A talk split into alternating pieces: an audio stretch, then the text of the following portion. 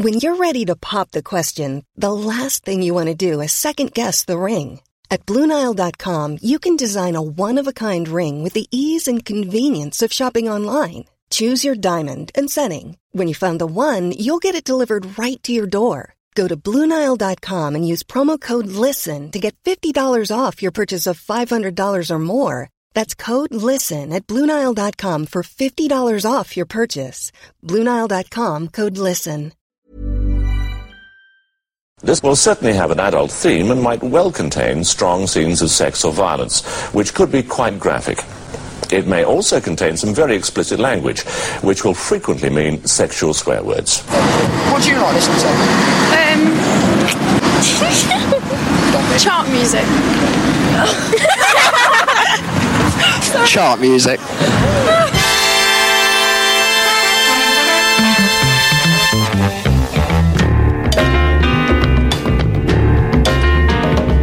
Smash Hits, March the 7th to the 20th, 1990. Page 20, lyric sheet.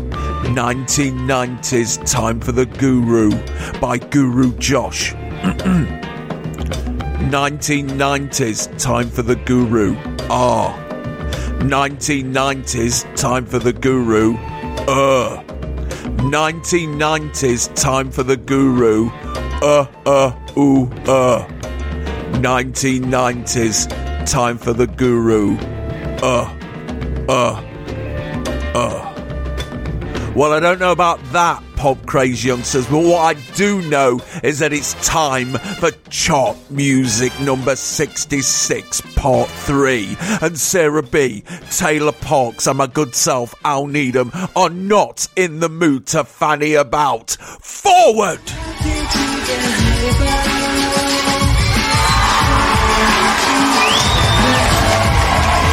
you know something that's going to be a top five hit? What a great performance. I think they enjoyed it as much as everybody else. That's Candy Flip, Strawberry Fields Forever. Here's another record of the week. The B-52s have a charted at last. Love Shack.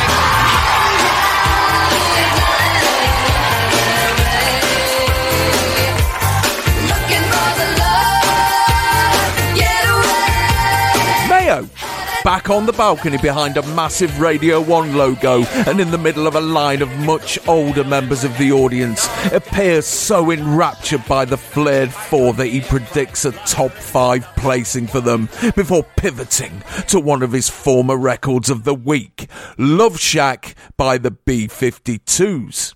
Formed in Athens, Georgia in 1976, the B 52s were signed to the local label DB Records in 1978, and when their debut single, Rock Lobster, sold 20,000 copies in the Georgia area and they were invited to play at CBGB's and Max's Kansas City in New York, they were picked up by Warner Brothers in the US and Island in the UK and whisked over to Island Studios in the Bahamas to record their first self-titled LP.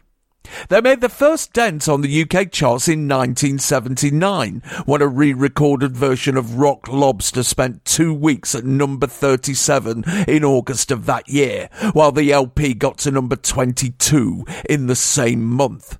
Although they weren't as successful in the American charts, their influence was such that when John Lennon was interviewed by Andy Peebles the day before he died, he said that hearing Rock Lobster was the spark for getting him back into the studio and recording Double Fantasy.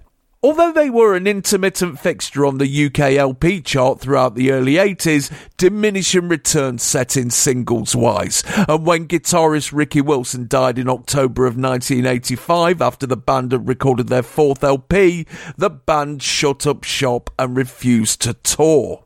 However, when Island re-released Rock Lobster and their second single Planet Claire as a double A-side in May of 1986, it rocketed up to number 12, which, combined with a guest appearance as hosts of a PETA fundraiser in Washington, where they were cheered to the rafters, convinced them to get their thumbs out their arses and start again.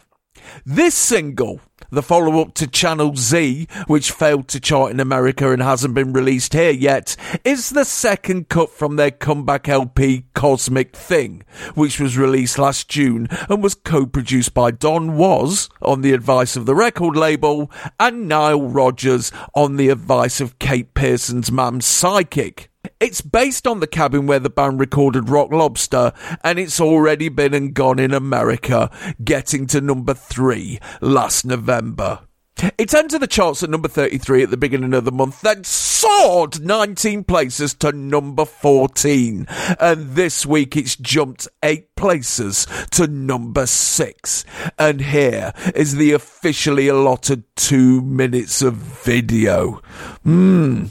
Amazingly, chaps, this is the third cut release from the LP in America, which is fucking mental because if there was ever a nailed on hit in the spring of 1990, it's this bastard right here. Yeah. Don't you think? I, uh, I, I always felt a bit weird that I don't really like this much. I fall in and out with it myself because, Yeah. like, Love Shack by the B 52s, we all have to get right with the fact that we're going to be hearing this off and on for the rest of our lives. oh, God, yeah. Hopefully, it won't be the last thing you hear before you depart this mortal coil. I, I'm not sure that would be, you know, sort of drifting through the hospice. so, uh, yeah, I fall in out with it. Sometimes I want to slap it in the face because it's so fucking cheery and, you know.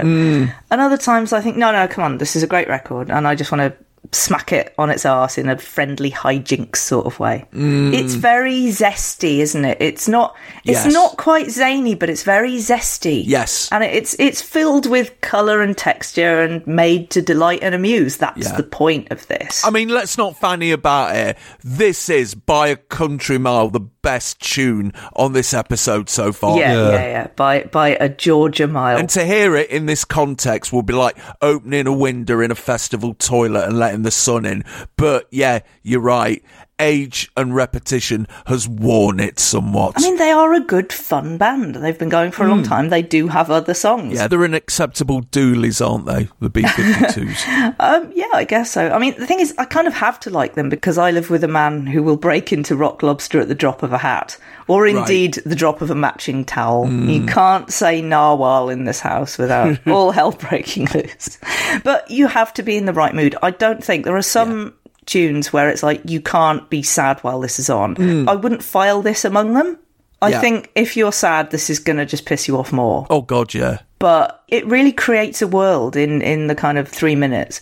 Like we've spoken before, haven't we, on this podcast about what parties we'd go to and Yeah. which nights out in pop. Yes. I would go. I would go to the Love Shack. I don't know. Oh, God, about- yeah. You would. It's like a sort of day glow speakeasy, just secreted in the middle of the lush forests of Georgia. Yeah. It's one of the great mythic party places of pop, and they've set it out right. Yeah. Guaranteed no fools yeah, that's good. semi-naked people. Yeah. The jukebox isn't free, but I maintain that's good because people will care about what they're putting on if they have to pay for it. Yeah. Hugging, mm. kissing, Check. dancing, mm. and loving. Oh, double check. All of these things. The music and the vibes are great. The drinks are terrifying. It's a lawless health and safety nightmare. it, it's it's great. And I, I love that there's such a great mental image um, that they've conjured up that the whole shack shimmies when everybody's grooving around and mm. around and around and around. Yeah. Like the glittery dust falling from the ceiling into your beehive. I mean, the instant reaction I always have to this, it's always, oh, it's this again. So they'll be playing Groove Is in the Heart next, and that'll be the early 90s taken care of. And possibly Step On.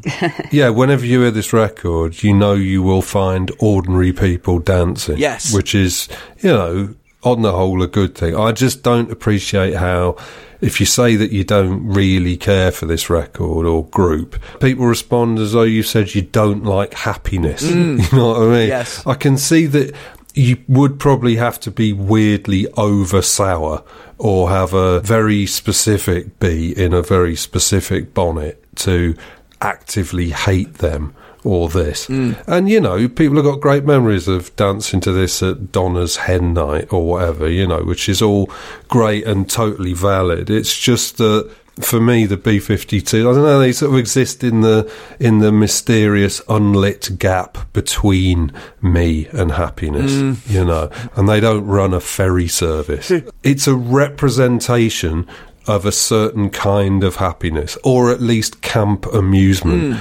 which just isn't necessarily contagious, and it probably should be because it's you know sort of smart but undemanding, and there's a reasonable arrangement of simple ideas, all of which are potentially appealing, but it just doesn't connect with me, and I think because I'm never in quite the right state of relaxation and acceptance.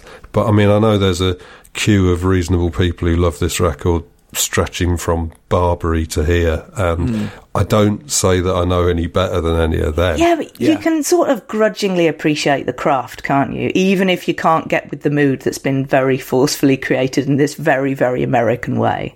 Yeah. I mean, I, I do get it. This could not have been made by British people, I, I would. Oh, God, can posit. you imagine? I mean, when British people try to do this, you get Bombalurina, don't you? Yeah. That's yeah. what you get. It just doesn't work. and there is often as I have remarked upon before, this sort of uncomfortable contrast on top of the pops between the super snappy, sexy, whizzy, cool kid Americans and the kind of slumpy, slouchy, sloppy, blundery Brits. Mm. You know, I that, doesn't, that doesn't mean this is the only way to to do this. It is quite an obnoxious record, but you know that there are Americans in control. You know? Yeah.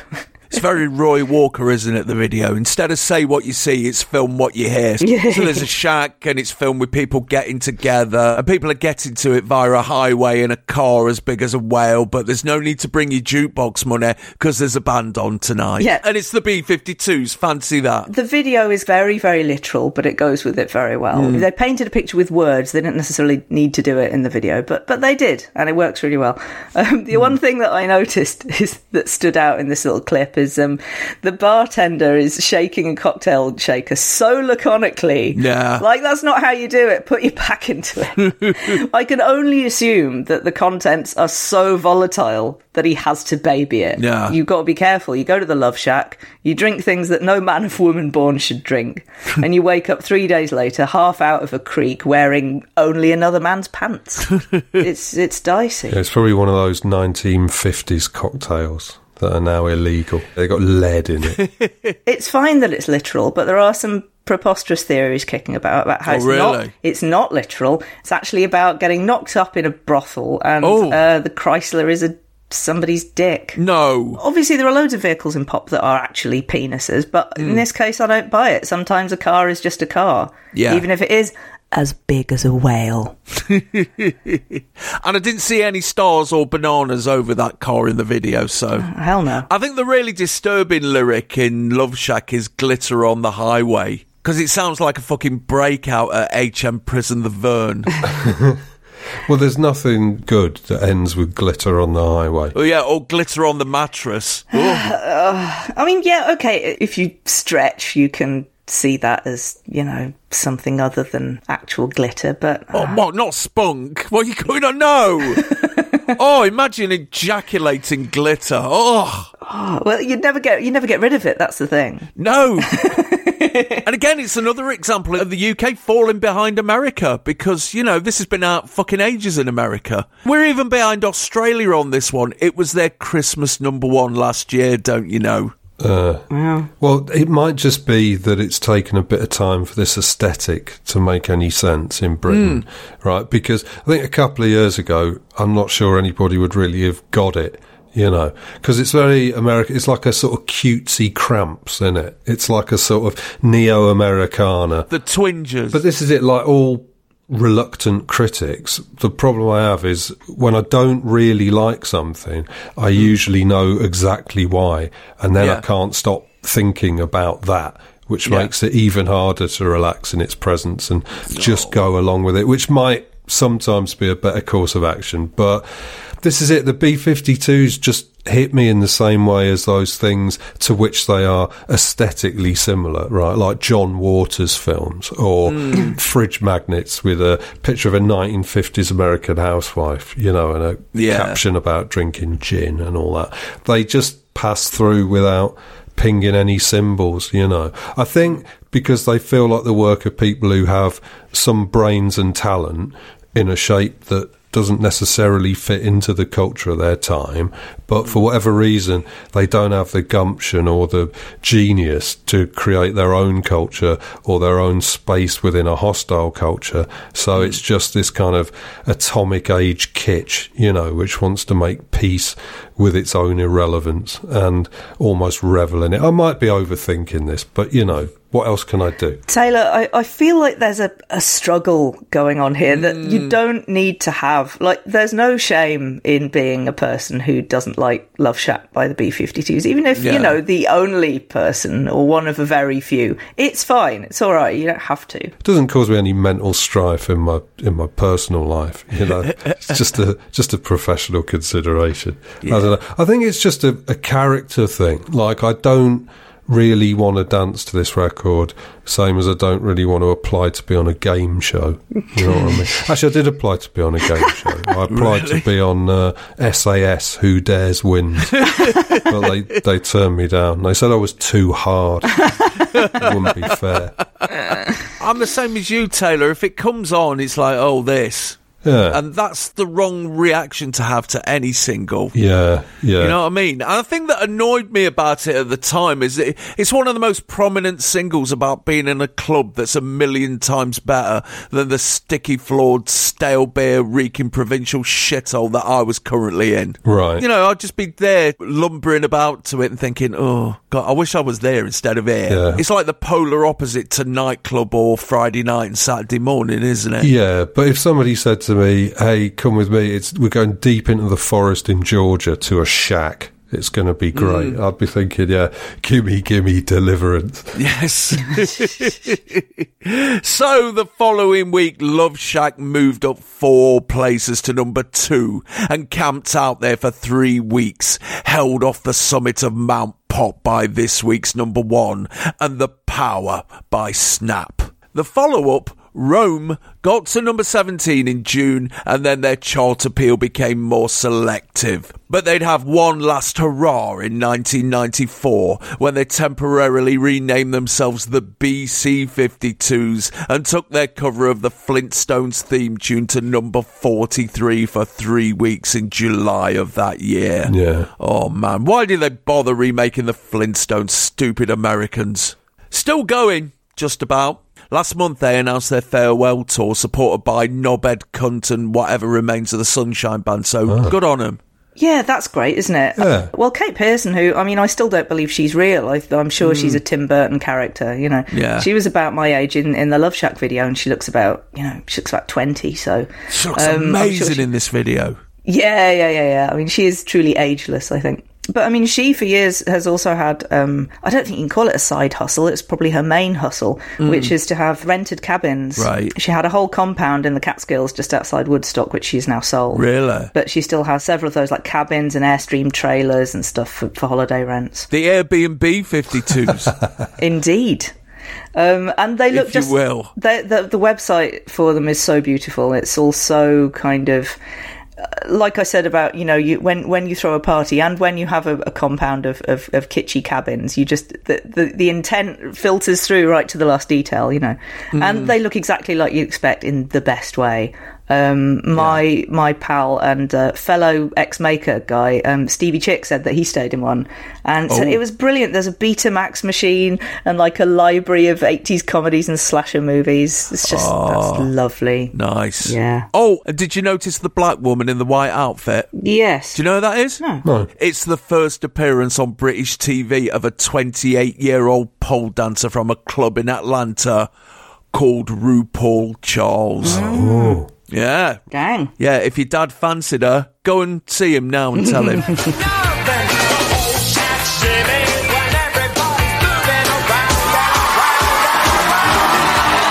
Great song, B-52s and Love Shack. Okay, here come the breakers this week. We have the Wets at number 31, we have Fish at number 30, and kicking it all off at 29. This is big fun to start the breakers this week.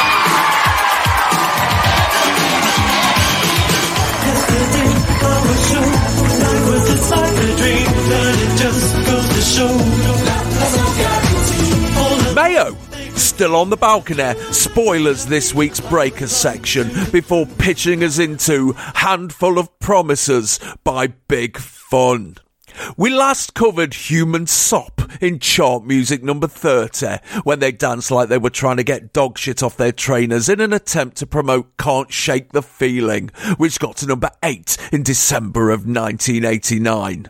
This is the follow up and will be the third cut from their debut LP A Pocket Full of Dreams, which is due out at the end of next month. It came out last week and it's a new entry this week at number 29. And here's a chance to see the video. And oh dear chaps, it appears that by March of 1990, the hit factory is in recession.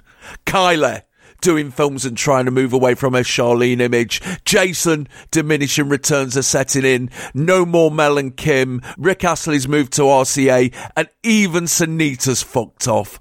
All that's left at the moment for Stock Aitken and Waterman is Sonia and these twats. Hmm. Some boys in a baggy, shapeless, faded bag, isn't it? Very much so. They are quite hearty lads. Yes. They're quite ruddy cheeked. They look like volunteer firemen. but it is like a strange parody of a boy band video. Yes. It, it's it's like a sketch, isn't it? A little bit. And it's Yeah. like what anyone is doing behind or in front of the camera is beyond me. Yeah, well, they are the pioneers of what we see as boy bands nowadays, aren't they? A group of lads who don't play instruments and do a bit of a dance and look at us girls, you fancy us. Yeah, I mean, it's such there's such alchemy behind boy bands, and when it it, it, it works or mm. it doesn't, you know, and Yes. obviously a lot of like craft and hard work goes into it as well. And this is hard, thankless work. Mm. It's a bit like I don't know, it's a bit like being a, a server in an American restaurant or something. Yes. where you have to bid Yes. everyone have a nice day and smile whether you feel like it or not. You have to feel sorry for the poor sods, not just because of who they are and what they're not capable of, and not just because they're the vanguard of Arsene, Stock Aitken and Waterman and they've just landed a disappointing chart position, but, you know, you have to remember this is an all-gay boy band who are still being forced to keep it on the down low by Pete Waterman. And they're on the cusp of an era where every single boy band that's going to come down the pike is going to be encouraged to do a gay. And they can't. They're not allowed. They've just got to stand there togged out in their young person's rail card advert outfits. Yeah, the, they've been dressed by some straights, haven't Mm. they? It ain't right. and what makes it even worse is the location they've put them in, which is an empty warehouse with a sprinkler system and a steam machine, which is, you know, if you were going to build a trap to attract and snare homoerotic acting males, that's what you'd make. if Take That were in this video a year later, you know, their shirts are coming right off and there's going to be some horseplay. Oh, yeah. Possibly with some jelly. But because Big Fun aren't allowed to express themselves, all they can do is throw some unconvincing shapes and interact with some models who are pretending to be their girlfriends. Yeah, yeah. I mean, you're not going to see members of Big Fun taking their pants off and swapping them and putting them on again in a video, are you? To us, it is a warehouse, but to them, it's just a huge closet. As people of the future, we know what Big Fun want a handful of, and it's not promises. But back in the day, when Big Fun were a concern on the playground, there, there would have been no inkling that, you know, about what they like to get up to. Oh, no, absolutely not. I mean, obviously, everybody knows that no 11 year old boy has ever known he was gay. That only happens when you turn 16, like literally on your birthday, you wake up, and that's the first thing that occurs to you. Hmm, maybe I like guys. Yeah, because it is a decision, isn't it? Also, it depends how much homosexual propaganda you've come into contact with in your teenage years. Yeah, oh, yeah, yeah, yeah. I mean, despite the fact that they must have been feeling pretty bad at this point, they must have watched this this episode of Top of the Pops, and by the time it rolled round to their little clip, it'd be like, Jesus, you know what we are? Old cunts on the block. It'd be like when you do some talking head shit for some documentary and you just peel off perler after perler. You just think, well, there's, there's no way they can't use that. And then it comes on and you've got 10 seconds talking about something that you, you did as a fucking aside that was shit. And you just Yeah. think, oh, that's who I am, am I? I'm just the big fun of this documentary, am I? yeah, well, I don't know. I mean, what is left to say about Big Fun? It- it- Oh, plenty, we- Taylor. Because Big Fun are the whipping boys of pop at the moment. They encapsulate everything that needs to be gotten rid of from the 80s. And, you know, they're the yardstick that all these new bands that are coming along are, are railing against. To that end, I direct the pop craze youngsters to an interview conducted by Steven Wells in The NME a month ago with Birdland, uh-huh. whose latest single, Sleep With Me, has just entered the charts at number 32, which has encouraged them to go about thinking their summit. When asked if being in magazines like The Face and On Top of the Pops compromises selling out, Lee Vincent says, no, no, no, we're going to be there rather than Big Fun with their conditioned hair. All right, yeah. And when Swells asks them if they really hate Big Fun, Lee replies, Yeah, it makes you want to puke. The whole thing about these bands is that they're in it for money. money and girlfriends and wearing designer things and being in the face, right? Number one, girlfriends. Mm, don't think so. Number two, this interview was conducted while Birdland were actually in a studio doing a fucking photo shoot for the face. and then Swells asked Robert Vincent if he would chin Big Fun if he met them. I wouldn't go anywhere they go. But then Swells asked, what about if you met them in the top of the pop studio and they came up to you and said, Hi, I think you guys are really great and we really like the single. Robert comes back with, I'd just say, Yeah, it is, isn't it? I think your record's crap. Why don't you make a record like that? Actually play something. Can you do that, you wankers? Oh yeah, real tough guys there. Wow, what an mm. extremely hard target. That's so edgy. Ooh, you hate the boy bands, do you? Gosh, you must be amazing. You're such a free thinker. Your music must be the most brilliant music if you hate the boy bands. Please tell me more. At some point, we'll get to Birdland's whole 30 seconds on top of the pops. Can't wait. Yeah, a mate of mine had a bootleg video of something once, can't remember what it was. And at the end, it finished, and then, you know, it went zoop, and then you saw what had been on the tape beforehand underneath, and it was a Birdland gig. Oh, no. And it was the climax of this Birdland gig, which was just a load of feedback and noise. And the bloke out of Birdland was uh, on his knees on the stage shouting into the microphone, and he was going, Baby, you can drive my car. Baby, you can drive my car. Baby, you can drive my car. And he said it about 10 times. And there was a pause. And then he went, My fucking car. and so for about the next uh, three years, on the rare occasions that uh, you saw a mention of Birdland in the press or on TV, everyone would just start shouting, My fucking car. You wouldn't get away with that now either, would you? Because No. like that's Hate speech. well, it kind of yeah, but Wells was clearly goading them into, you know, making threats and whatnot. But more importantly, Big Fun versus Birdland. I know who my money would be on. yeah. There was a, a, a new metal band whose name I now forget. Who actually Hmm. ca- did they call their album "Kill All Boy Bands"? And the tour was like Oh, really? the "Kill All Boy Bands" tour. And I had to go and do a little backstage interview with them after a gig, and the guy was so fucking pleased with himself about his entire concept. And it's just like, you know that it's the chart, right? And if you deign to be in it, you you can share it with some people. Sometimes they'll sell more than you, but that's okay. Yeah, you know, it's all right, mate. It's okay. It's like when Peter and the Test Tube Babies did a song called Beat Up the Mods. and the chorus was Beat up the mods, beat up the mods, beat up the mods, beat up the mods, beat up the mods, beat up the mods, beat up the mods, beat the mods up! My fucking mods. So the following week, Handful of Promises jumped eight places to number 21, but would get no further. In panic mode, Stock Aitken and Waterman teamed them up with Sonia in the summer with a view to recording a cover of You've Got a Friend for Childline. But for reasons unknown, they ended up recording a single with the same name written by Saw, and it got to number 14.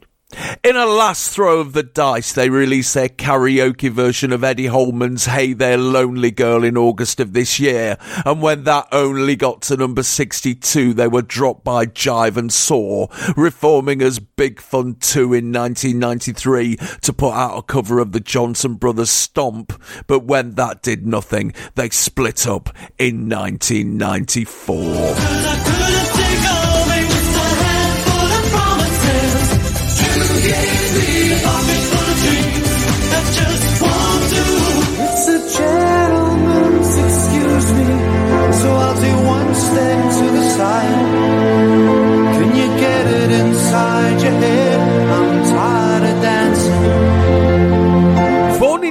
Keith Midlothian in 1958. Derek Dick was a former petrol pump attendant and gardener who picked up the nickname Fish from a landlord who complained about the amount of time he spent in the bath. He relocated to Aylesbury in 1980, becoming the lead singer of Marillion a year later. And after a session on Tommy Vance's Friday Rock Show, they were picked up by EMI in 1982. Their debut single, Market Square Heroes, came out in October of that year, getting to number six there, but the follow up, He Knows You Know, got to number 35, sparking a run of 12 top 40 singles on the bounce, peaking in the mid 80s with Kayleigh getting to number two in June of 1985, and Misplaced Childhood entering the LP charts at number one in the same month. By late 1987, however, Marillion's ridiculously excessive touring schedules caused a row between Fish and the band's manager, who told the rest of the band to choose between the two. When they opted for the manager, he quit the band in July of 1988, took the songs he'd already written for their fifth LP, and embarked upon a solo career. This single, the follow up to Big Wedge, which got to number 35 in January, is the third cut from his debut LP, Vigil in a Wilderness of Mirrors, which came out at the end of that month and featured a pickup band which featured a 23 piece orchestra, Hal Lindes of Dire Straits, Mark Brzezicki of Big Country, and Carol Kenyon. Yes, the Temptation Woman with Heaven 17. It's entered the charts this week at number 30, and here's a snippet of the video, which is Dead Marillionaire. and the Backroom Boys are having a right good fuck about with their new graphics package, aren't they? They've uh, they've mashed the title of the song together to form a fish, would you believe, which swims across the screen before breaking up and falling into place. Really nice touch, but it makes you wonder what they'd have done for snivelling shits or anal cunt. I didn't notice that. I think probably because I had my fingers over my eyes when this came on.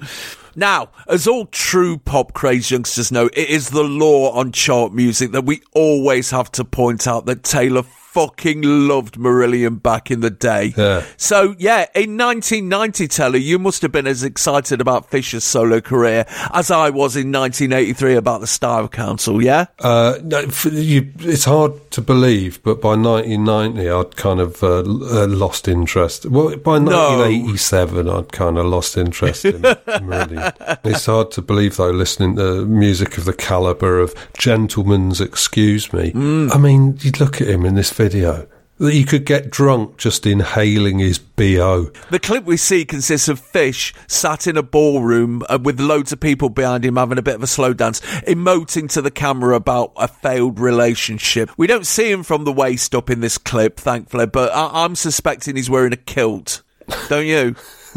What, because it's a formal occasion? Yes. Well, I mean, it is a kind of ballroom themed video, so it might be a full ball gown. Yes. For all we know. And he's essentially telling us that he don't want to dance, dance with you, baby, no more. So yeah, they're kind of they're inside. There's a ballroom inside, and then there's another bit of the video where they they are outside for some reason on like a cleared site. Mm. And they're all kind of clustered up dancing in a corner of it. Yeah. And there's like a grand piano.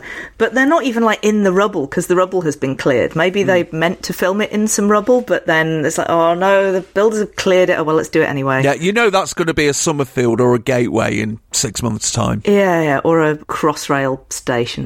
Mm. He does have that kind of lower league football manager look with this sort of wispy mullet and his scraggy chin hair and, and his his kind of Kinder egg yolk head.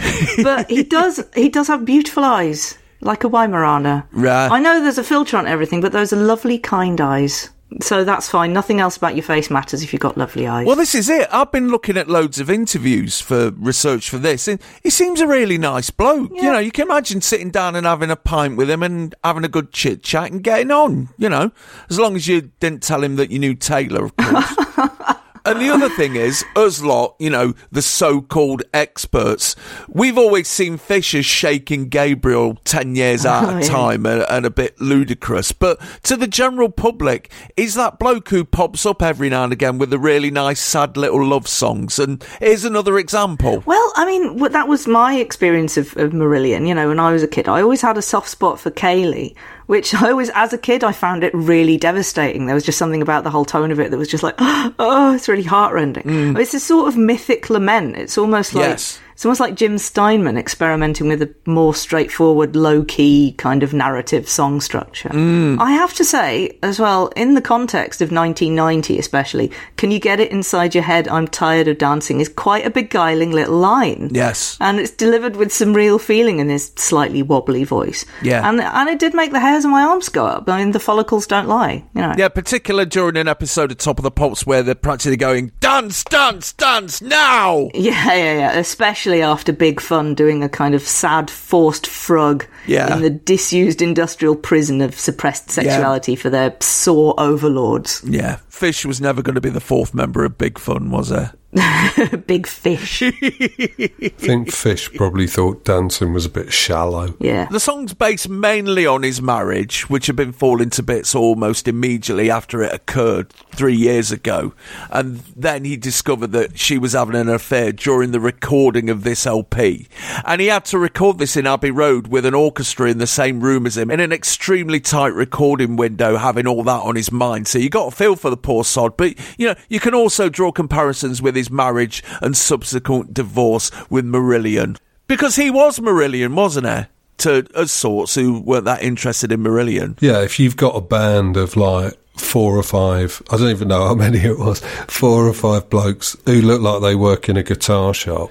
Yeah. And there's like a six foot six inch lunatic with his face painted in the front going, "Ah, ah, ah." yeah, that's, he tends to be the one who uh, draws your attention. I mean, doing songs about other people, it's it's a tricky thing, isn't it? Because, you know, they can't answer back in song unless they're Britney Spears or Justin Timberlake.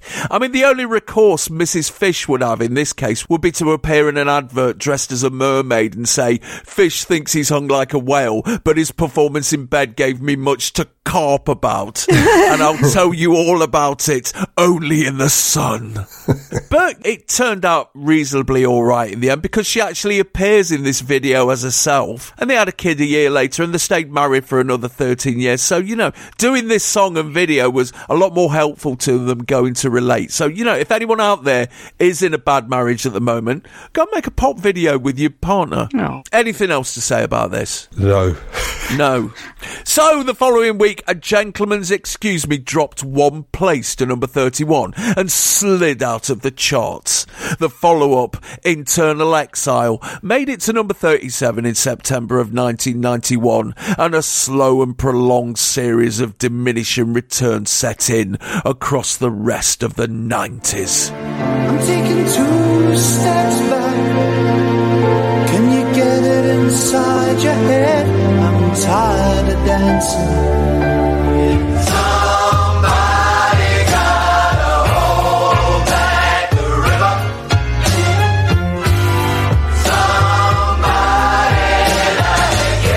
river. We've covered Marty and the McKens a couple of times on chart music, and this, their eighth single, is the follow up to Broke Away, which got to number 19 in the last week of 1989.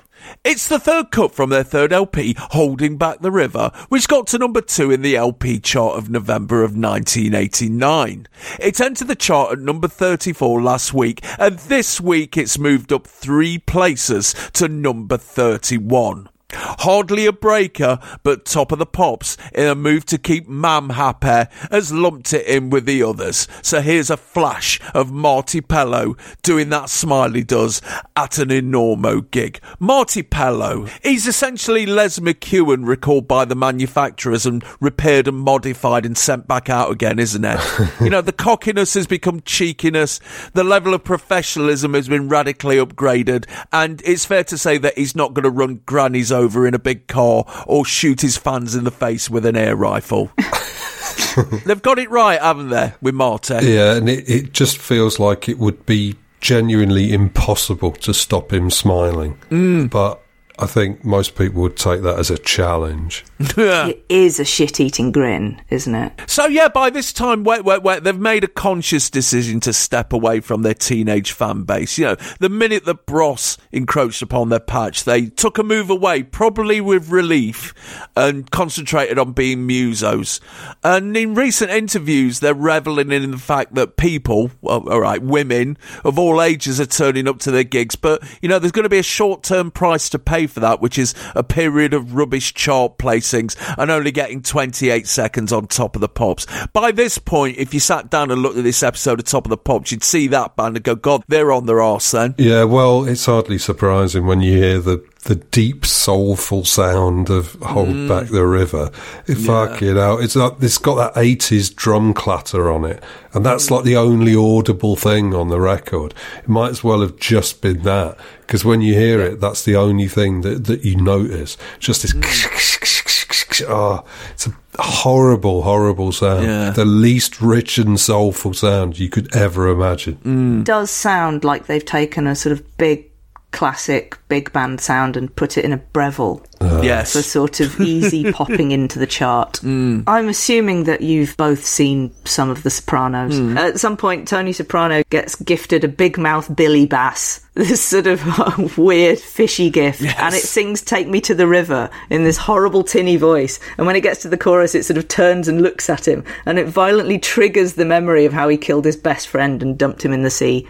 Spoilers. Oh. And I was thinking, like, what water-related tune could a big mouth Billy Bass sing to a New Jersey mob boss that would be more disturbing than that? And I think this could work. Yes. It's that kind of slow, creeping dread masquerading as swing, isn't it? Marti Pellow it seems like an all right sort of bloke. Yeah. I'm happy to see him doing okay in his life and still getting work. Why are you glad to see that? because you know it's nice sometimes. I mean, I I, I throw my casual hate around the place a, a lot, and sometimes I go, no, it's all right. It's nice when people aren't suicidally miserable. Sometimes, you know, go in peace, Marti Pellow. He's overcome lots of adversity in his life. You know, the addiction and the death of his brother and stuff. Mm. But I cannot, delighted as I am to see that he's he's all right. I I can't, in all honesty, say I was happy to see him in the 40th anniversary of the musical version of Jeff Wayne's War of the Worlds. No. God, when did that the happen? worst thing. Well, on the 40th anniversary of you know. Oh, well, yeah, But obviously, he's been yeah, do- silly he's been doing it for the last ten years. Actually, it's been you know it, it's the musical version has been doing you know obviously they had a pandemic break and then they came back like last year or whatever. Good to see that the Martians survived the pandemic, though, when they usually keel over at the first sniffle. So they must have been wearing masks and self isolating and, uh, you know, complying. Obviously, the Martians didn't go to any bloody uh, McCluskey gigs. It's the worst thing ever made by humans. I mean, I'm I'm not a musical person anyway, but you know, with with some notable exceptions. But fucking hell, he's doing the sung thoughts of the journalist. So Right. basically, what's going on in the head of the hologram of Liam Neeson as humanity faces extinction, and actually not smiling. During during his that's bits. not right. and, and look quite weird. Yeah. yeah, he still looks like Marti Pellow, but like but he doesn't smile, so. no, so it, it is possible. Sometimes he doesn't. God. But he's in a cream suit, and like everything about it is worse than every other thing about it. like I happened upon it like one morning when I was feeling really crappy, and I just kind of hate watched it. Like oh. I just decided to punish myself with a horrible work of bad popular art. But yeah, they're very keen to put over how big and popular they are. You know, these kind of videos is uh, look at us, aren't we brilliant? Loads of people like us. Maybe you should too. Come to one of our gigs, buy a t-shirt and a tour program. I don't think there's necessarily anything dirty about making a video like that. I think it's legit. It's it's cheap way to do it, I suppose. Save a few quid. So the following week, Hold Back the River dropped six places to number 37 and fell out of the chart. The follow-up, a double A-side consisting of Stay With Me Heartache and a cover of the Beatles' I Feel Fine, not with a funky drummer beat on it, thank fuck, did slightly better, getting to number 30 in August. Yeah, it's their fault for fucking Candy Flip, isn't it? Wet, wet, wet. They had an absolutely cat shit 1991 with a live LP that failed to chart, and two singles from their next LP which got to number 37 and 56 respectively, but the third cut, Good Night Girl spent four weeks at number one in January of 1992, and the LP High on the Happy Side entered the album chart at number one the following month. And that was the Breakers, fucking hell. Yeah. When Tim Buckley sang, Well, should I stand amidst the breakers? or ah, should I lie with death, my bride? And now I understand his dilemma.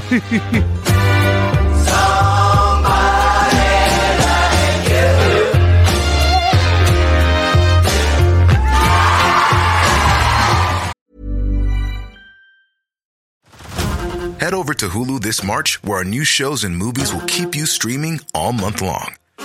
Catch the award winning movie Poor Things, starring Emma Stone, Mark Ruffalo, and Willem Dafoe.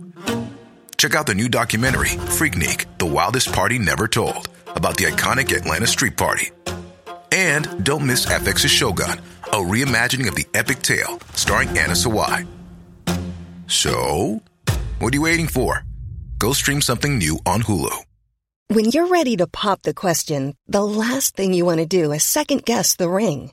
At Bluenile.com, you can design a one of a kind ring with the ease and convenience of shopping online. Choose your diamond and setting. When you find the one, you'll get it delivered right to your door. Go to Bluenile.com and use promo code LISTEN to get $50 off your purchase of $500 or more. That's code LISTEN at Bluenile.com for $50 off your purchase. Bluenile.com code LISTEN. Okay, well, they're the breakers, but this is already broken. It's our second debut performance at number 24 this week, performing loaded. Would you welcome to Top of the Pops, Primal Scream?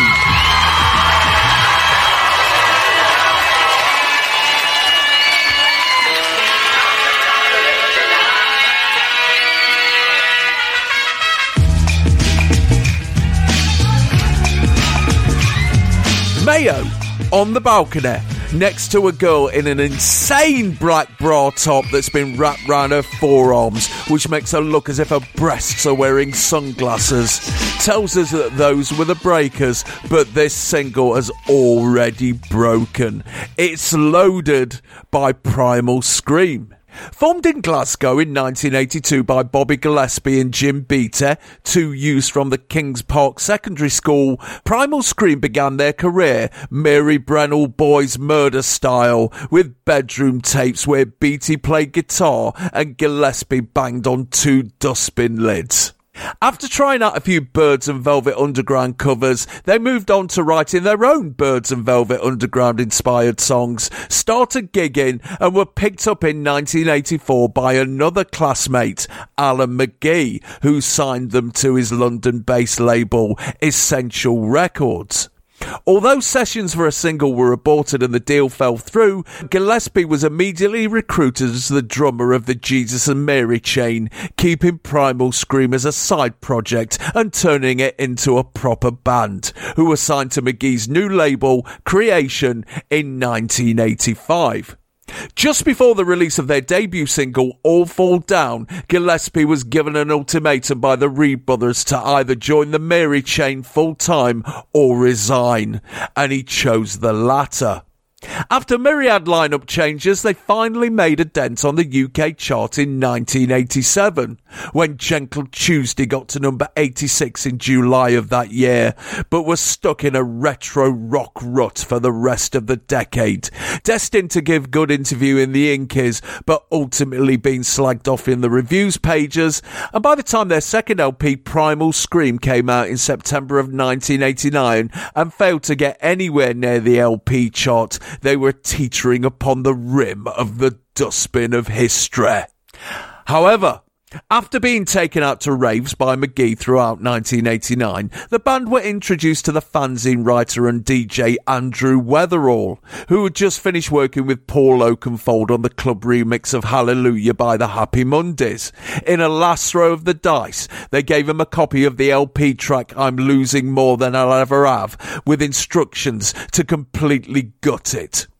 Keeping nothing but the horn section at the end of the track, he lauded it with a sample of Peter Fonda having a go at a preacher at a Nazi biker funeral in the 1966 film Wild Angels. The drum loop from an Italian bootleg mix of What I Am by Edie Brickell and New Bohemians. The horn blast from Freestyle, the 1975 library track by John Hawkins. And vocals from the 1976 Emotions track I Don't Want to Lose Your Love.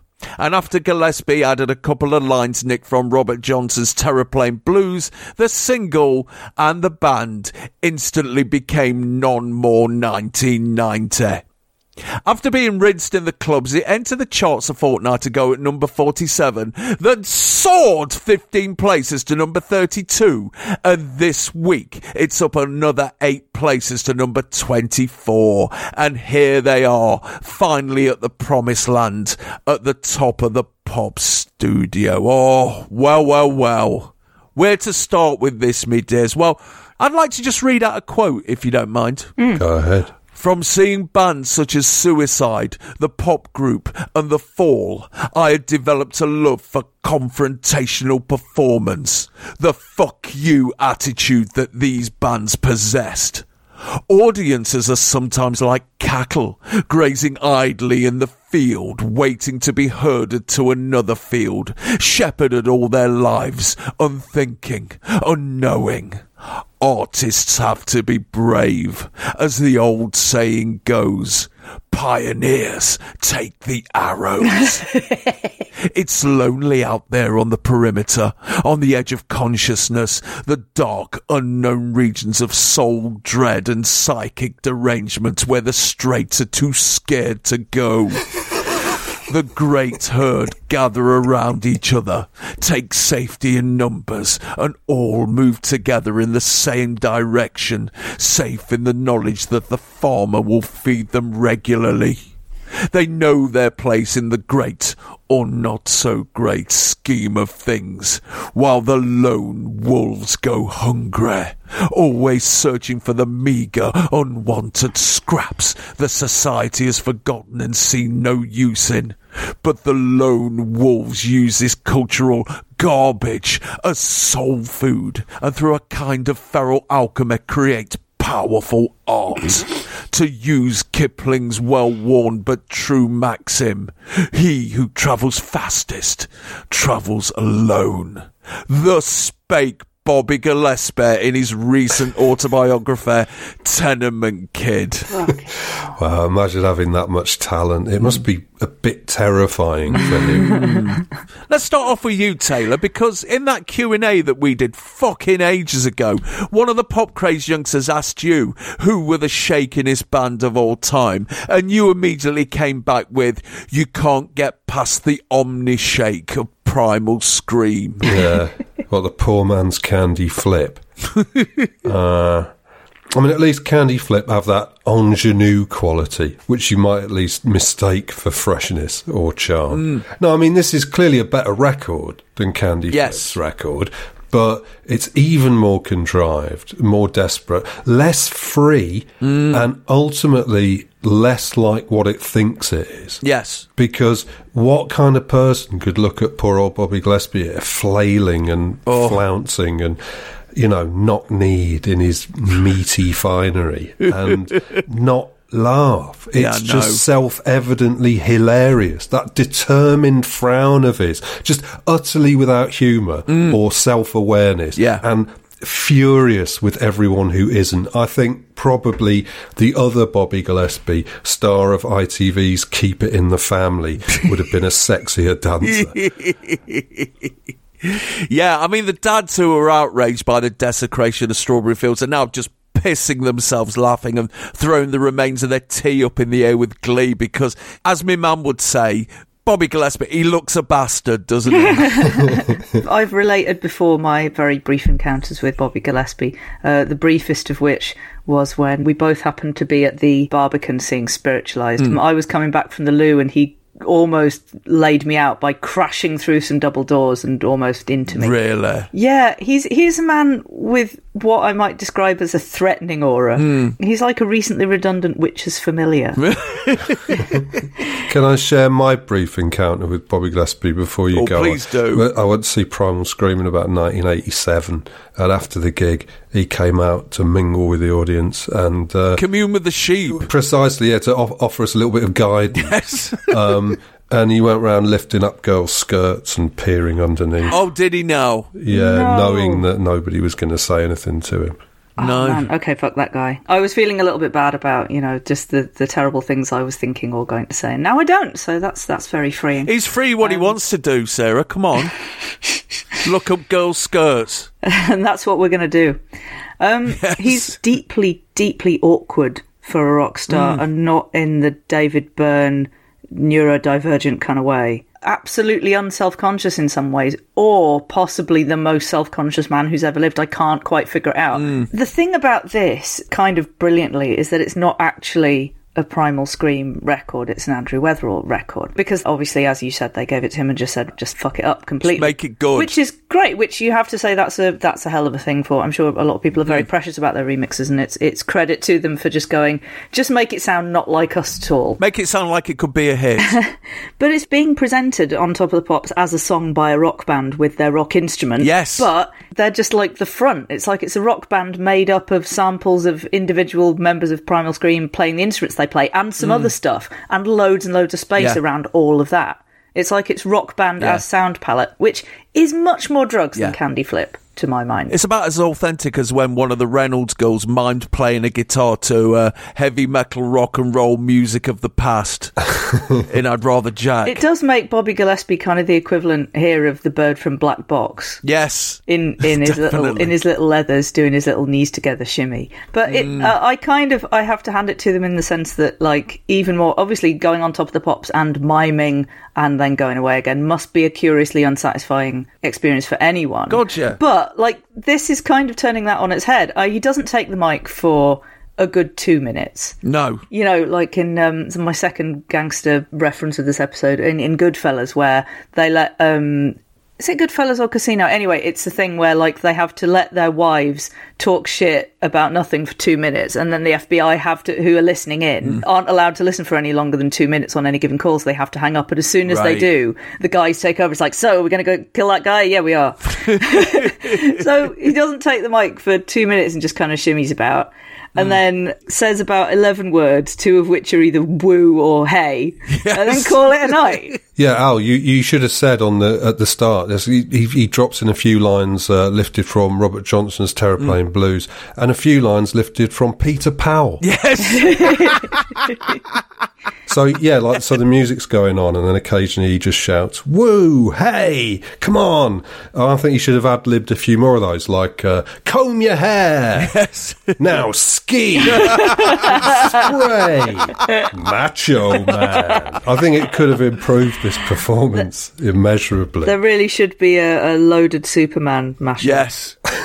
They've got this loping beat going on, as was the style in 1989 slash 1990, but it's fair to say that the performance is less soul to soul and more arse to mouth.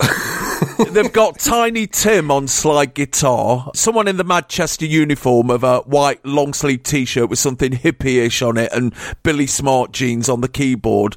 Uh, there's someone who's turned up looking like an extra in the video for Cool and the Kaftan on guitar, and a couple of members of Serving Suggestion. I mean, for all I know, those chaps could be, you know, some of the back end of the mission, and I wouldn't have fucking noticed any difference. But how is Bobby Omnishake deploying his feral alchemy to create powerful art, chaps? I contend it's by looking like Justin Bennett out of Granger in a heroin screws you up advert. I mean, you do have to feel sorry for him and them waiting all their lives to go on top of the pops, and when they do, it's to pretend to play a song that it contributed about five percent to. But Yeah. you know, it allows Top of the Pops to put a dance record on where people are standing there with actual instruments like they were real musicians. When you know what they should have been doing was sitting round Andy Weatherall, who's in a big gold throne in a in in a nice white robe and cutting his toenails and feeding him grapes and just bowing to him for saving their career. he should be on this. He should be on there just sitting there, just waving to go, I made this song, isn't it mint? That would actually have been brilliant, wouldn't it? I- Yes. As a kind of situationist top of the pops moment, just have Andy Weatherall with his lovely flowing beard, Mm. just sit there and drink from a goblet. But you see, this is why you've got what you described as the, the, chap in the Manchester uniform. It's the bloke out of Ride. Is It's it? The lead, yes, it's the lead singer out of Ride.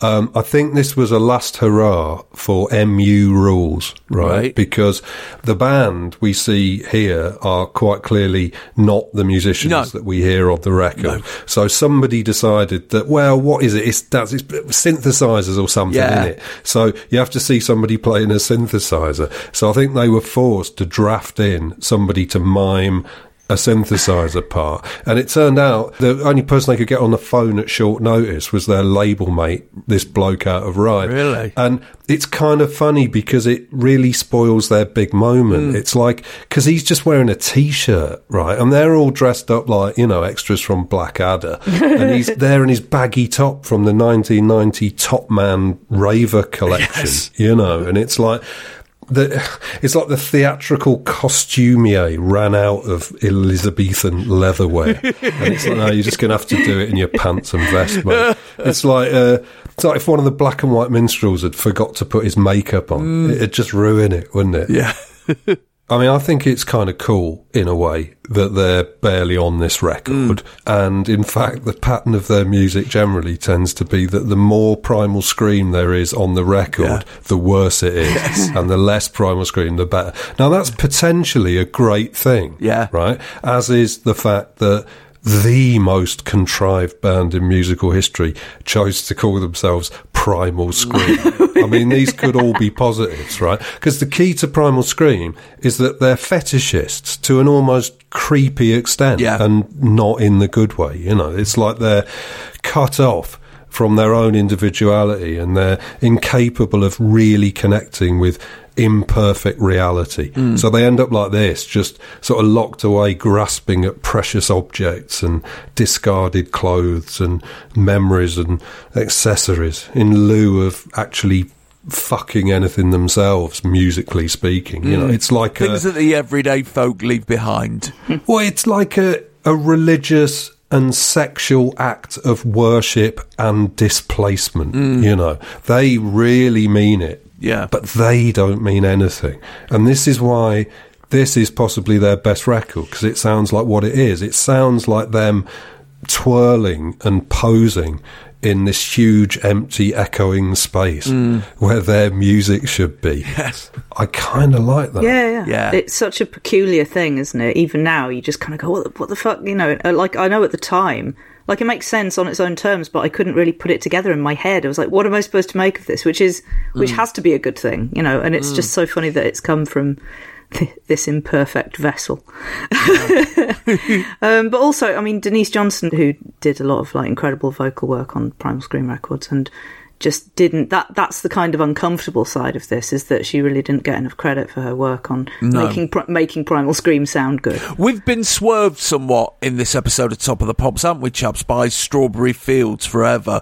Because the real dominant influence over this era wasn't the Beatles at all. It was the Rolling Stones, because, you know, this single is feelings of pity and sorrow for the horned one. Oh yeah people picked up on that. There was a club where andy weatherall first laid it and um, said that everybody you know was doing the woo woo bit over the top of it so they obviously Yes. maybe ironically or maybe just in in great enthusiasm but you know Yeah, apparently Sympathy for the Devil was played out quite a lot in acid house clubs in the early days, simply because they didn't have enough records to pad a night out with. yeah, yeah. Yeah. Also, round about this time, I bought Let It Bleed from Rob's Records. And the first time I heard Monkey Man, I thought, fucking hell, this is so Manchester. Yeah. Why don't you do a remix of that, Mick? Come on. anyway, fuck Primal Scream. Let's talk about the real artist in this, Andrew Weatherall. Yeah, so there's this excellent book, Acid House: The True Story by Luke Bainbridge, which is like a sort of very entertaining oral history of of Acid House. Mm. Yeah, so Andrew Weatherall had plenty to say about a lot of things, including this.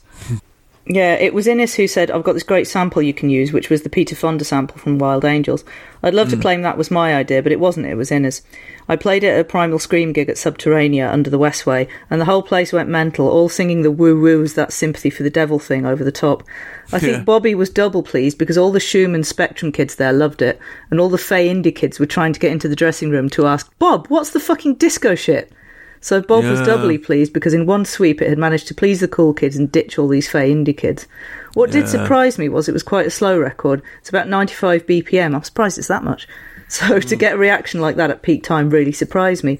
The tempo in London was maybe slower than elsewhere, but it wasn't that slow. Hmm. I remember a review that one hmm. certain northern DJ gave it when it came out. I can't remember who it was, but it was someone who worked at the Thunderdome or one of those proper full on clubs. He sent back his reaction sheet and it just said, soft, southern, shandy drinking shite.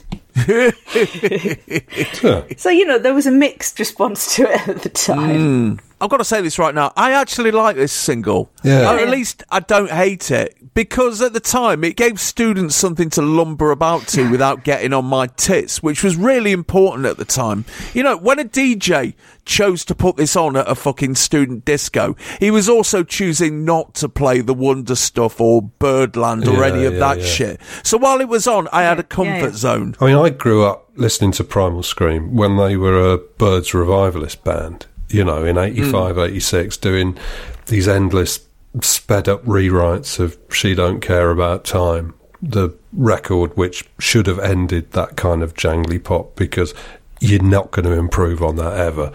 Um, No.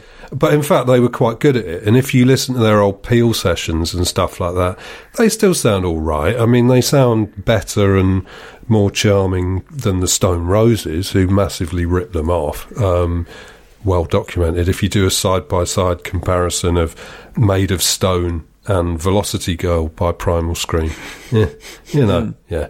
Uh, but that version of Primal Scream were kind of likable. They had a tambourine player in the band, just a bloke who stood on stage with a tambourine. That was all he did. He played the tambourine while wearing black leather gloves. You can't complain about that sort of thing. You know what I mean? Unless you were a cow.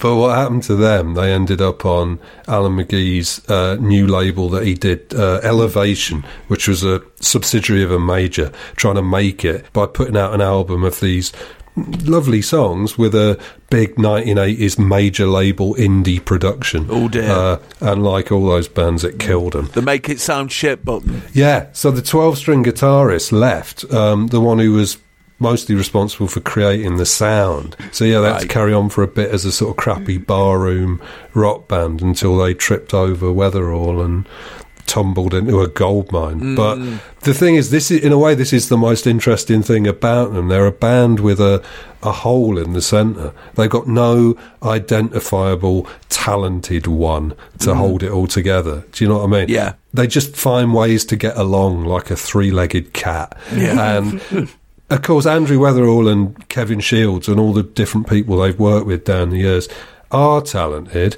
And as a result, they've made music, or they've made at least bits of music that's not that bad. Hmm. It just never quite feels right hmm. because what pours out of Primal Scream is not a sense of gleeful mischief and delight at getting away with it, hmm. or a sort of graceful passivity as they are used as a vessel. Uh, but this kind of arrogance and entitlement, Yeah. which is perfectly appropriate for the band that they're pretending to be, but in this reality, can't help but feel a bit charmless and Yeah. a little bit embarrassing. And I really get it because it's part of their wholly aesthetic. You know, you have to commit, right? You, uh, there are no half measures. You mustn't ever smile.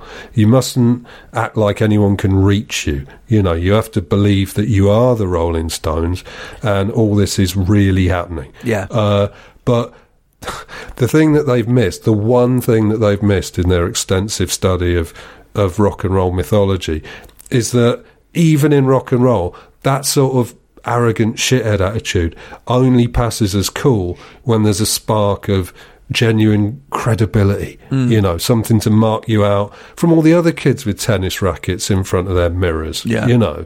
And without that, you just are going to look ridiculous. And I don't make the rules. I'm sorry. I think the most prominent thing about Primal Scream at the time was they were putting themselves over as the biggest custard gannets in pop. There's an interview in Q a year later, which reads as follows. Upstairs, Andrew Innes is strutting his dance floor stuff with his own mother. Gillespie is up there too, signing autographs for his skinny disciples and looking up girls' skirts. Nearly all of the Scream creation tribe end up punching the air beneath the mirror globes at some point during the next two hours of Andy Weatherall's DJing. But for the moment, all attention is keenly focused on what's happening downstairs. The entourage Mill Bisley rub their hands and grin gleefully. The reason? The drugs et arrive. Tonight's menu includes glug, methadone, ecstasy, magic mushrooms, amphetamine sulfate, cocaine, and the backstage staple of hash. The varied and various mood alterants are liberally distributed amongst the tour regulars. You know, muses Bobby. It was a love of music that brought us all together, and that's what we really get excited about. But we also get excited when the drugs turn up. Really excited. Mm, nom nom nom. Yeah, they're always a bit like, uh, what's that? Are you smoking a joint there? Oh, yeah, I see you smoke hash. Guess what I do? I take crack. They are the real old twats of drugs, aren't they? Primal Scream. Like glug, a fucking glug. I've Yes. never heard that before. It's Mm. like, yeah, a wee bit of night nurse just Yes. Hey. I did experience an oh what wow moment during this song after hearing it for the first time in ages. I always thought the women singing I'm gonna lose your love was them singing I'm gonna loosen up. Which was aided by seeing Bobby Omnishake clearly loosening up in those uh, leather trousers. It's a weird one. Look, my response to Primal Scream is always going to be weird and conflicted in some ways because hmm. I'm a music critic with a speciality in late 60s, early 70s psychedelia and underground rock, and a subspeciality in 80s indie music. So, on the one hand, that means I can see through these people like air. this song is your mastermind subject, isn't it, Taylor? But yeah, but at the same time, there's a kind of deep, unshakable empathy. Unshakable, perhaps not the choicest word. eh? Um, so it feels like I get this group at the deepest level it's possible to get something this shallow, but I can't admire them. Um, so you know the old cliches about music writers, like the the first one being uh, writing about music is like dancing about Yeah. architecture, which sounds clever for about ten seconds until you think, actually no, hang on, what it's a lot more like is writing about architecture. And if you've got anything to say about Ian Nairn, my friend, you should step outside Yeah. and say it to me there. yeah, fuck off, Zappa. yeah, yeah. But the other one is that music journalists are failed musicians, right? Which Yes. I wish was more true because then music journalism might be a little bit better informed and a bit more clued into musicians' tricks and what is and isn't cheap and hackney, you know. Uh, but it's also meaningless, partly because a lot of the best musicians were also failed musicians, uh, and because success and failure as a musician isn't linked to insight or you know understanding or writing ability or anything else you need as a hmm. critic or used to. Um, but the point is you'd rather have a music critic who's a failed musician than a musician who's a failed music critic. Either literally like Morrissey or spiritually like Primal Scream because hmm. they know everything. They get everything. They feel everything right hmm. down to their tingling little souls. But ultimately they don't really have anything to add and I mean, look, I've always hated being a critic, and in a lot of ways, I n- wish I'd never fallen into this particular pothole. I mean, despite the perk of entry into the latter day Algonquin round table that is the Chart Music Collective. um, partly because it's intrinsically frustrating and demeaning, but also because you need too many ideas. It's like being a comedian where you go on TV or radio and everything you say has to be a new idea. And once Mm. you've said it, bang, it's gone. You can't just say it again Mm. over and over for the rest of your life. Whereas if you're a musician or a painter or a film director or even a novelist, you can get by for 20 or 30 years on one idea, just Mm. retouching it and refining it and exploring it from different angles, you know. And at the lowest level, you don't even need that. You can mm. get relatively rich and relatively famous and have a relatively large amount of fun without ever having to think of anything. And it's fine if you do that with charm and grace and a certain style, even a sort of snotty kind of style. But if mm. you do it snootily, with a deluded sense of your own seriousness and this much ironic self regard, that's just hard to love, right? Mm.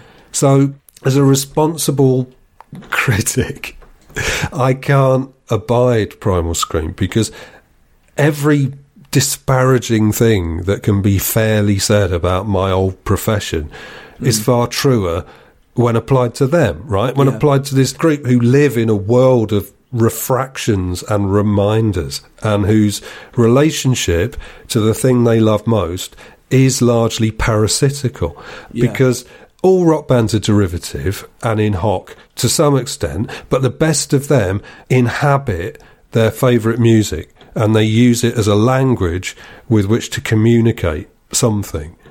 But the mm. problem with Primal Scream is that we're kind of given nothing. It's almost like just an instruction to worship. You know, mm. it's like these lads are so touched and moved by music that maybe they can't accept that perhaps their place might be just to consume that music on their headphones while delivering Uber Eats. and and I admire the determination and the lengths they're prepared to go to in order to deny that destiny. Mm. But alas, it's not quite that simple.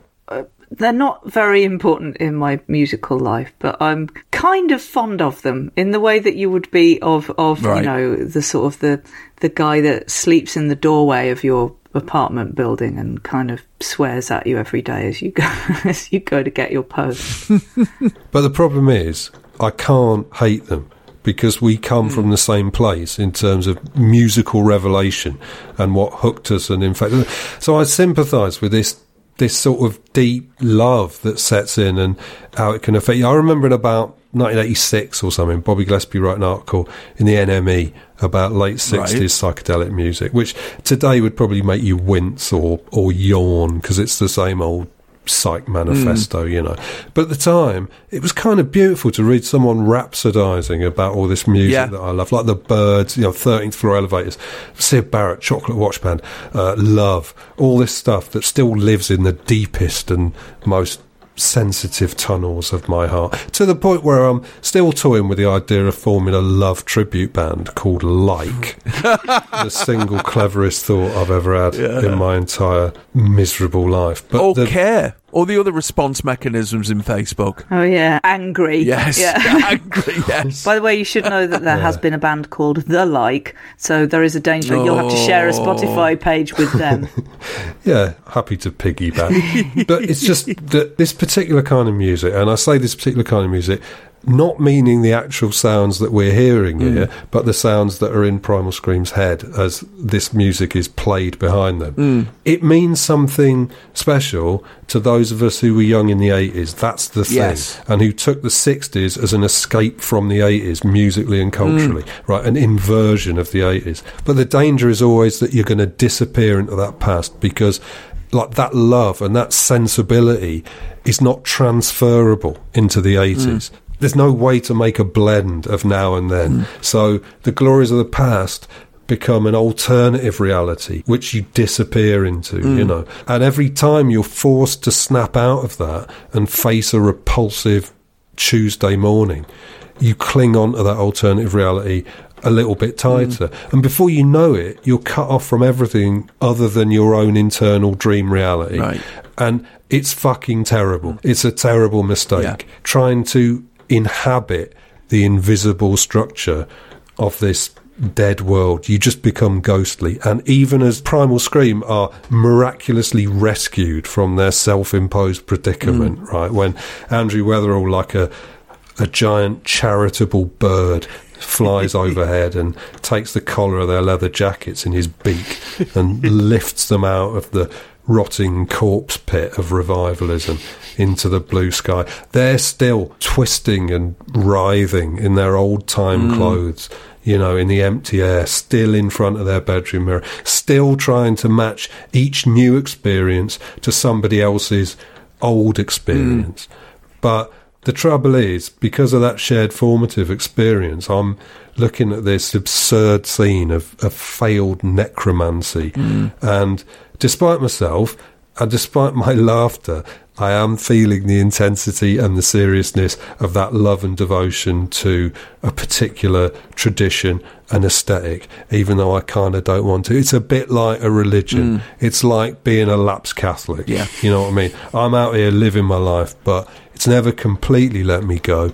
And I still get a feeling when I see the Stations of the Cross, you know, or rather a bunch of fellow victims dressed up and reenacting the Stations of the Cross. Andrew Weatherall, he did give them the keys of the kingdom, and they used it to make "Get Your Rocks Off." Yeah, yeah, they did. Yeah. Hmm. Look, can I? I'll tell you one more story quickly. Right, years ago, an old Melody Maker colleague got a job as a commissioning editor for a book company and started getting loads of us in for boozy expense account lunches and trying to think up projects and Yeah. stuff and try and match writers to projects that were already in the works.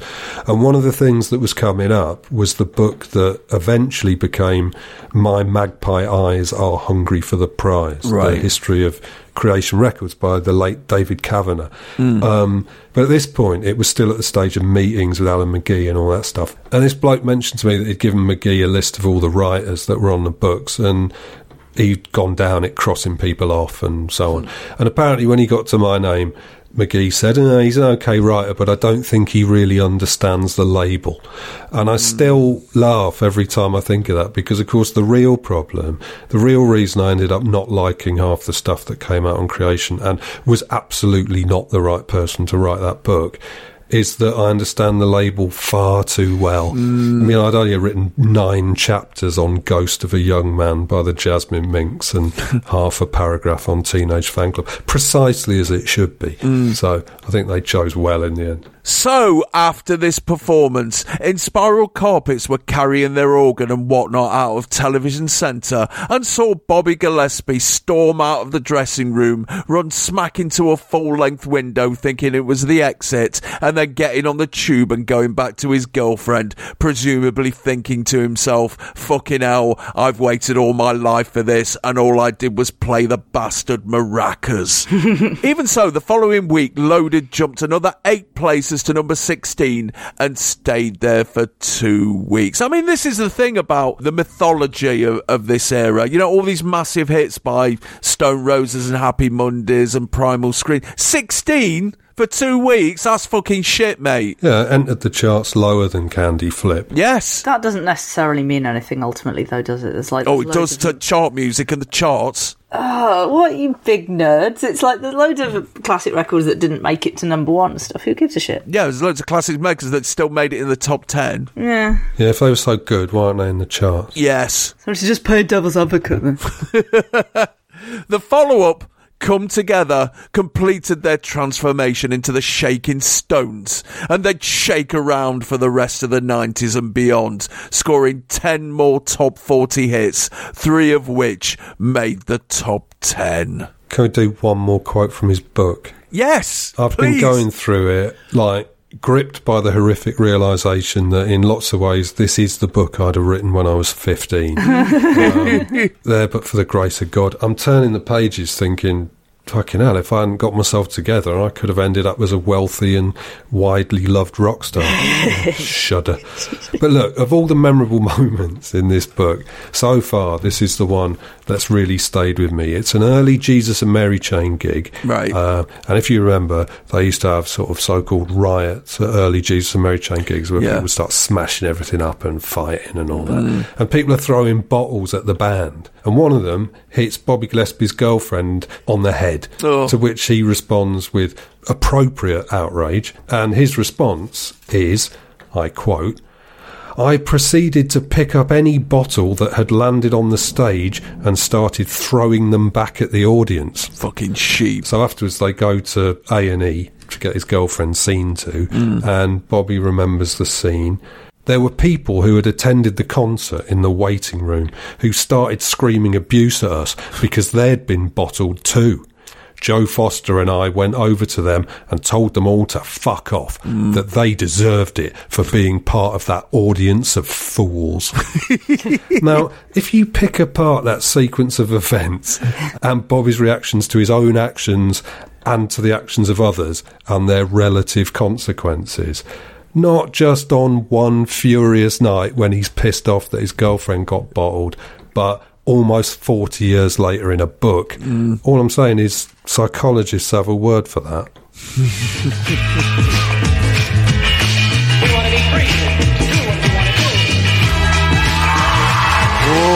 fucking hell, Pop Craze youngsters. After that performance, I'm afraid we're going to have to retreat to the chart music chill out room and untwist our melons, if you will, and come back hard tomorrow for the final part of chart music number 66. Hey, don't forget, we've got a massive video playlist. So if you want to dip your head into the bucket of 1990, get your ass over to youtube.com slash chart music podcast.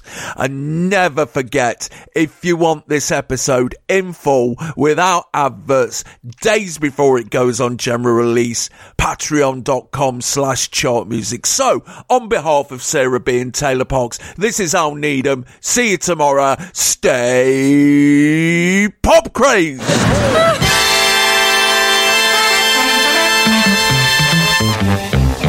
Chart music. So, you've got an idea for a business. The store of your dreams. There's just one thing to figure out everything. That's why Shopify's all in one commerce platform makes it easy to sell online, in person, and everywhere else. Sell on social media, source products with an app to get that first sale feeling. It's the only solution that gives you everything you need to sell everywhere you want. So, when you're ready to bring your idea to life, power it up with Shopify. Sign up for a $1 per month trial period at shopify.com slash listen.